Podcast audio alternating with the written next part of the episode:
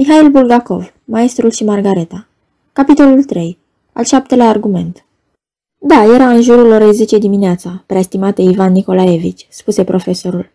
Poetul își trecu palma peste față, ca omul care abia se trezește din somn, și văzu că peste lacuri se lăsase seara. Oglinda apei se întunecase și o luntră aluneca împlescăit de vâzle și în chicotelele unei femei pe care o plimba cineva. Băncile de pe alei erau pline de lume, dar tot numai pe trei dintre laturile pătratului, cea de-a patra, unde ședeau interlocutorii noștri, rămânea pustie. Deasupra Moscovei cerul parcă se spălăcise și întărie și în relief luna plină, albă încă, nepoleită cu aur.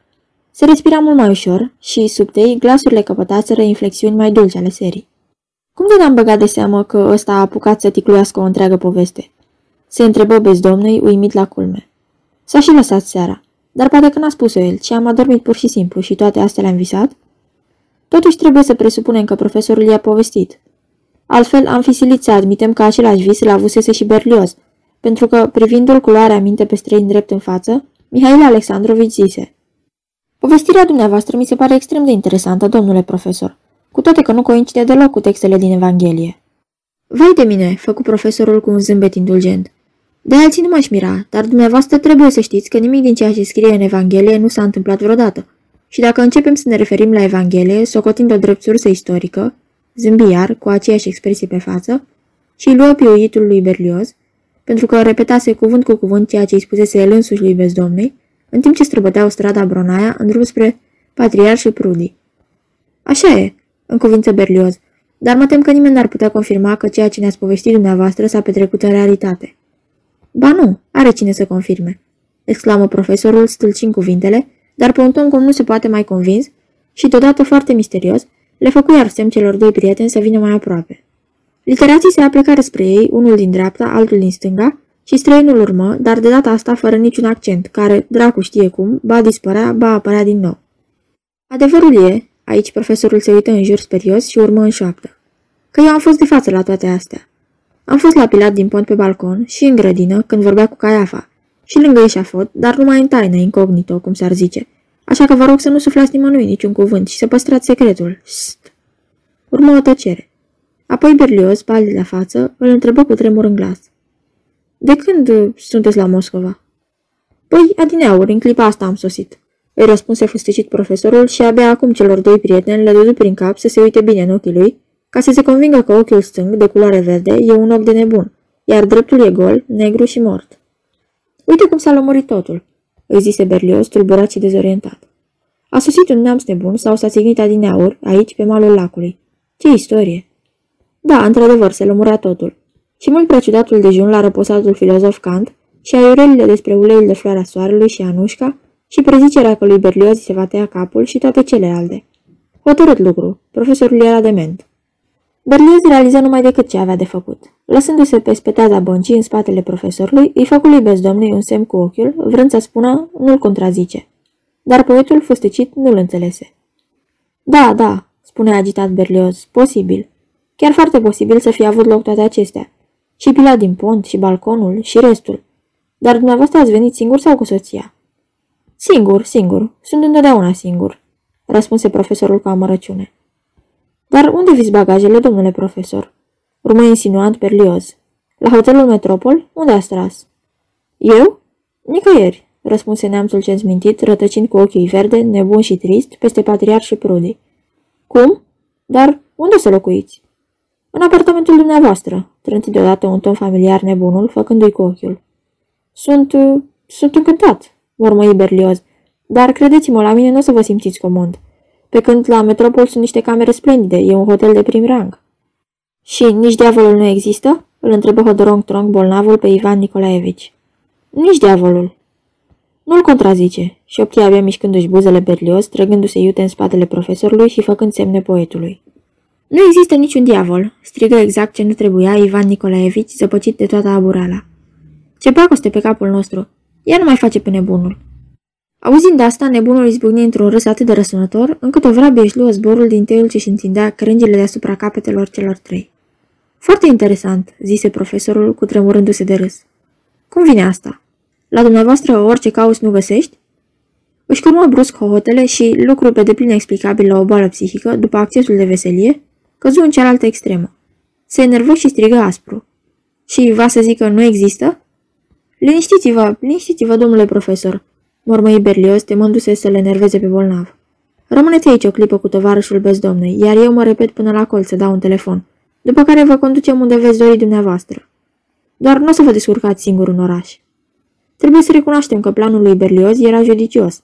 Și ajungă până la primul telefon public și să comunice la biroul de evidență a străinilor că, iată, cu tare consultant venit din străinătate, se află la Patriarșe Prudi într-o stare vădită de demență. Deci se impune luarea unor măsuri. Altfel se pot isca cine știe ce încurcături și neplăceri. Vreți să dați un telefon? Bine, dați, în cuvință trist bolnavul. Și deodată îl rugă pătimaș pe Berlioz. Dar vă implor, acum la despărțire, credeți cel puțin în existența diavolului. Mai mult nu vă cer. Să știți că pentru dovedirea acestui adevăr există un al șaptele argument, cel mai temeinic. De altfel, o să vi se prezinte de îndată. Bine, bine, îl liniști cu o falsă blândețe berlioz și, făcându-i cu ochiul poetului amărât, căruia nu-i surâdea de fel perspectiva de a-l păzi pe neamțul de ment, părăsi malul lacului, îndreptându-se spre ieșirea de la intersecția străzii Bronaia cu stradela Ermolavski. Îndată ce-l văzu îndepărtându-se, profesorul parcă se îndrăveni și se lumină la față. Mihail Alexandrovici, strigă el. Acesta tresări, întoarse capul, dar căută să se calmeze la gândul că profesorul putea să-i cunoască numele tot din ziare. Străinul însă, făcându-și mâinile pâlnie, strigă. Dacă vreți, dau dispoziție să se trimite imediat o telegramă unchiului dumneavoastră la Kiev. Berlioz se cutremură din nou. De unde știa nebunul de existența unchiului de la Kiev? Despre asta era sigur că nu scrisese nimic, nicio gazetă. Ehei, nu cumva avea dreptate bezdomnului? Dacă actele neamțului sunt false. Ah, ce individ ciudat. Da, da, trebuie să telefoneze. Să telefoneze numai decât unde trebuie. Acolo o să se lămurească în doi timp și trei mișcări cei cu el. Și, fără să mai asculte ce-i striga profesorul, Berlioz fugi mai departe. Chiar lângă ieșirea în strada Bronaia, în întâmpinarea redactorului șef, se ridică de pe o bancă un cetățean semănând leit cu cel care se întrupase mai înainte, în lumina soarelui din pâcla deasă a arșiței. Numai că acum nu mai era străveziu, aerian, ci un individ obișnuit, din carne și oase, și în întunericul ce se lăsă, Berlioz îi văzu bine mustețile ca niște pene de găină, ochi mici, ironici, de om băut și pantaloni cadrilați, trași în sus, lăsând să-i se vadă ciorapii albi jegoși. Mihail Alexandrovici se dădu înapoi, dar se consolă îndată, socotind că este o coincidență stupidă și că, în general, nu era momentul potrivit să se gândească la această problemă. Căuta sportița turnată, cetățene. Se interesă tipul cadrilat cu o voce dogită e tenor. Poftiți pe aici, Drept înainte și ieșiți unde trebuie. Pentru indicație ar trebui să faceți cinste. Așa, ca să se poată drege cu o litruță. Un fost dirijor de cor bisericesc. Strâmbându-se, individul îi smulse de pe scăfărlie șepcuța de jocheu. Berlioz nu mai stătu să-l asculte pe dirijorul de cor. Miloc și scălâmbăiat, se apropie în fugă de portița turnantă și puse mâna pe ea. O întoarse și era gata să pășească pe șine, când îl zbi în față o lumină roșie și albă. În cutia ei de sticlă se aprinse inscripția Atenție la tramvai. Și numai decât veni în goană și tramvaiul care cotea de pe Ermolevski pe Bronaia pe o linie nouă, trasă de curând.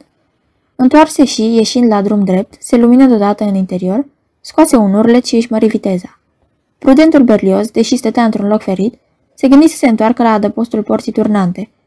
Își mută mâna pe o altă aripă și făcu un pas înapoi, dar deodată mâna îi lunecă și scăpă aripa portiței de metal, un picior, ca pe ghesuș, prinse a aluneca pe caldarâmul ce cobora în pantă spre șine.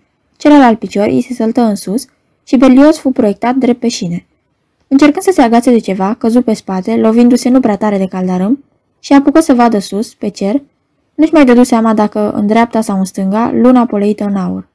A avut timp să se întoarcă pe o parte, să-și tragă nebunit, dintr-o smucitură, picioarele spre burtă, și, răsucindu-se, văzu limpede zburând spre el, impetuos, fața albă de groază a vădmăniței, precum și basmaua ei roșie. Berlioz nu scoase niciun strigăt, dar în jurul lui toată strada prinse a țipa cu glasuri ascutite de femei. Vădmănița frână cu disperare, tramvaiul se lăsă cu botul în pământ, după care se săltă brusc și, prefăcute în țăndăr, geamurile vagonului zburară cât colo zornăind. În mintea lui Berlioz cineva striga cu groază. E cu putință? Din nou, pentru ultima oară, sclipi discul lunii, dar de asta dată destrămându-se bucăți-bucăți, apoi se lăsă noaptea. Tramvaiul îl acoperi pe Berlioz și, lângă grilajul alei, Fu aruncat pe panta pietruită un obiect rotund, întunecat. Rostogolindu-se, porni în salturi pe caldarâm. Era capul retezat al lui Berlioz.